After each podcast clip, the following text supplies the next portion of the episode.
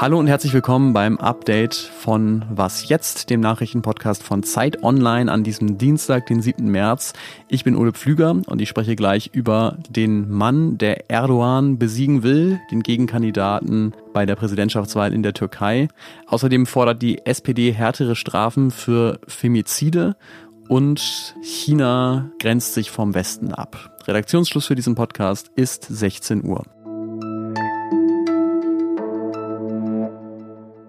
Im Mai wählt die Türkei einen neuen Präsidenten und es gibt ein breites Bündnis von Oppositionsparteien, das verhindern will, dass der neue nicht auch wieder der alte Präsident wird, also Recep Tayyip Erdogan. Dafür musste dieses Bündnis aber erstmal einen gemeinsamen Kandidaten finden, was ziemlich schwierig war, denn es sind immerhin sechs Parteien, die sich da zusammengefunden haben und der einzige gemeinsame Standpunkt von allen ist im Prinzip, Erdogan muss weg. Am Montagabend haben sie sich aber tatsächlich geeinigt und zwar auf Kemal Kılıçdaroğlu, das ist der Chef der größten Oppositionspartei CHP. Das Ganze ging aber nicht ohne öffentlichen Streit ab. Ähm, am Wochenende, als langsam klar wurde, dass es auf Kılıçdaroğlu hinausläuft, hat die nationalkonservative Partei das Bündnis verlassen und ihre Chefin Meral Akşener hat die Wahl zwischen ihm und Erdogan als eine Wahl zwischen Tod und Malaria bezeichnet. Anscheinend konnten die anderen Parteien sie dann aber doch bequatschen, sich ihnen wieder anzuschließen. Und was diese Ausgangslage jetzt für den Wahlkampf bedeutet, das bespreche ich mit Marion Sendka, die für Zeit Online aus der Türkei berichtet. Hallo Marion. Hallo. Was sind denn die Inhalte von Kilic Darolu, mit denen er sich von Erdogan besonders abzusetzen versucht? Ja, ich glaube, das ist so ziemlich alles, was es so gibt. Also er will einen, einen, kompletten Systemwechsel, hat er gesagt, vor allem was staatliche Organisationen und die Politik angeht. Also das Parlamentarsystem, das Erdogan ja abgeschafft hatte, das soll wieder aufgebaut werden. Zum Beispiel, er will die Unabhängigkeit der Justiz, er will mehr und kostenlose Bildung, er will die Gesundheitspolitik ändern, er will einen starken Sicherheitsapparat, einen säkulär orientierten Staat. Also er will auch weg vom politischen Islam Erdogans. Und äh, vor allem, äh, was ganz wichtig ist für die Türkei, ist Kılıçdaroğlu will, dass die Korruption und die Vetternwirtschaft enden.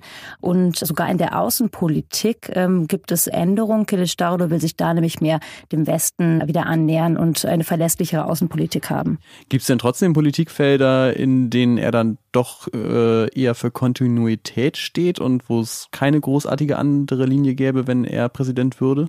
Das Einzige, was ich jetzt sagen würde, ist die Flüchtlingspolitik. Das heißt, die, die Millionen Syrer, die ja in der Türkei gerade leben, die sollen wieder zurückgeführt werden. Aber auch da gibt es Unterschiede. Erdogan hat ja dafür gesorgt, dass sehr viele Syrer auch türkische Pässe und die Staatsangehörigkeit bekommen haben.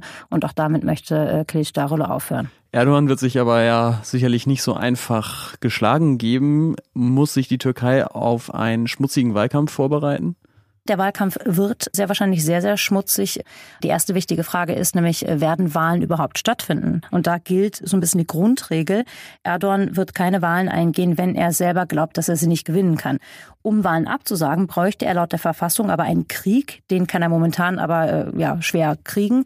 Ähm, dann könnte der Hohe Wahlrat noch Wahlen absagen. Das kann aber wieder Ärger in der Bevölkerung auslösen. Ein anderes Szenario betrifft die pro-kurdische Partei HDP. Deren Zustimmung liegt bei so 10 bis 15 Prozent. Und die hat Kılıçdaroğlu auch schon Wohlwollen signalisiert. Aber gegen die HDP läuft ein Verbotsverfahren. Und was, wenn die jetzt wirklich noch verboten wird vor den Wahlen? Oder was, wenn sich auf einmal das Militär irgendwo einmischt oder etwas inszeniert wird? Also egal was kommt, man stellt sich auf harte Zeiten ein. Nichts ist sicher außer man rechnet eben mit politischen Morden im Hintergrund und zwar im übertragenen wie im wörtlichen Sinne. Das klingt äh, überhaupt nicht gut. Und ich habe ja auch vorhin schon so ein bisschen das Hin und Her um die Kandidatenkür der Opposition geschildert. Wie geeint ist die Opposition denn überhaupt und wie groß sind die Chancen, dass sie Erdogan tatsächlich besiegen kann?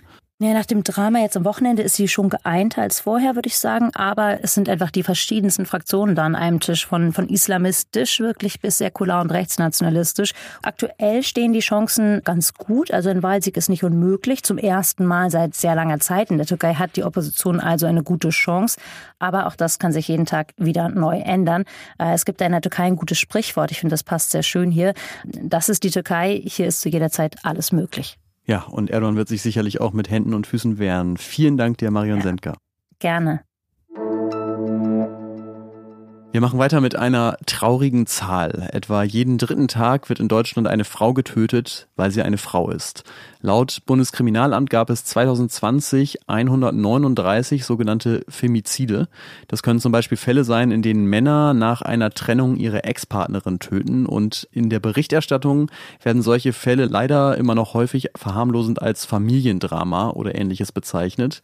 Und vor Gericht werden die Täter häufig wegen Totschlag und nicht wegen Mordes verurteilt. Rechtspolitikerinnen und Politiker aus der SPD fordern, dass sich das ändert. Sie wollen, dass Femizide regelmäßiger als Mord aus sogenannten niedrigen Beweggründen bestraft werden, denn das würde lebenslange Haft für die Täter bedeuten. Es gibt auch einen Gesetzesentwurf der Ampelregierung dazu, nach dem sollen Zitat, geschlechtsspezifische Motive künftig als menschenverachtende Beweggründe für eine Tat eingestuft werden. In China tagt gerade der Nationale Volkskongress, also ein riesiges Parlament mit 3000 Delegierten.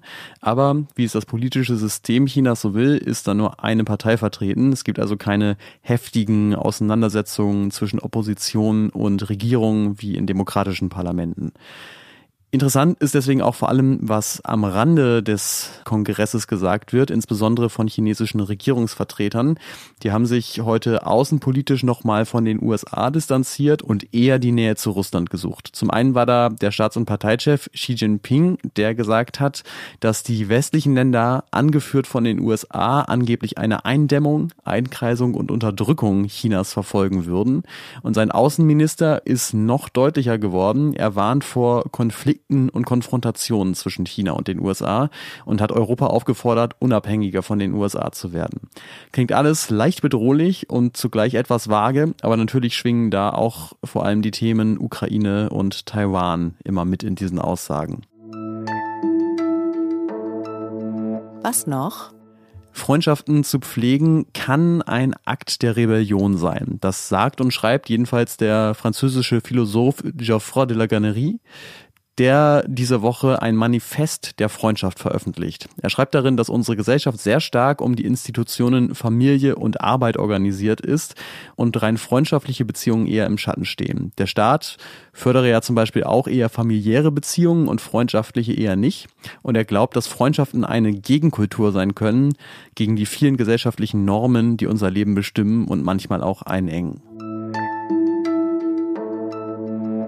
Das war's für heute bei Was Jetzt. Ich wünsche Ihnen einen schönen Abend, egal ob Sie ihn mit Familie oder mit Freunden oder bei anderen Akten der Rebellion verbringen.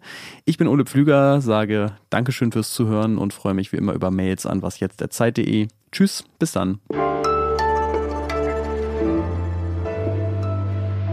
Jetzt hätte ich es fast vergessen zu sagen, aber in Berlin ist morgen Feiertag und deswegen gibt es morgen zwar eine Frühausgabe, aber kein Update.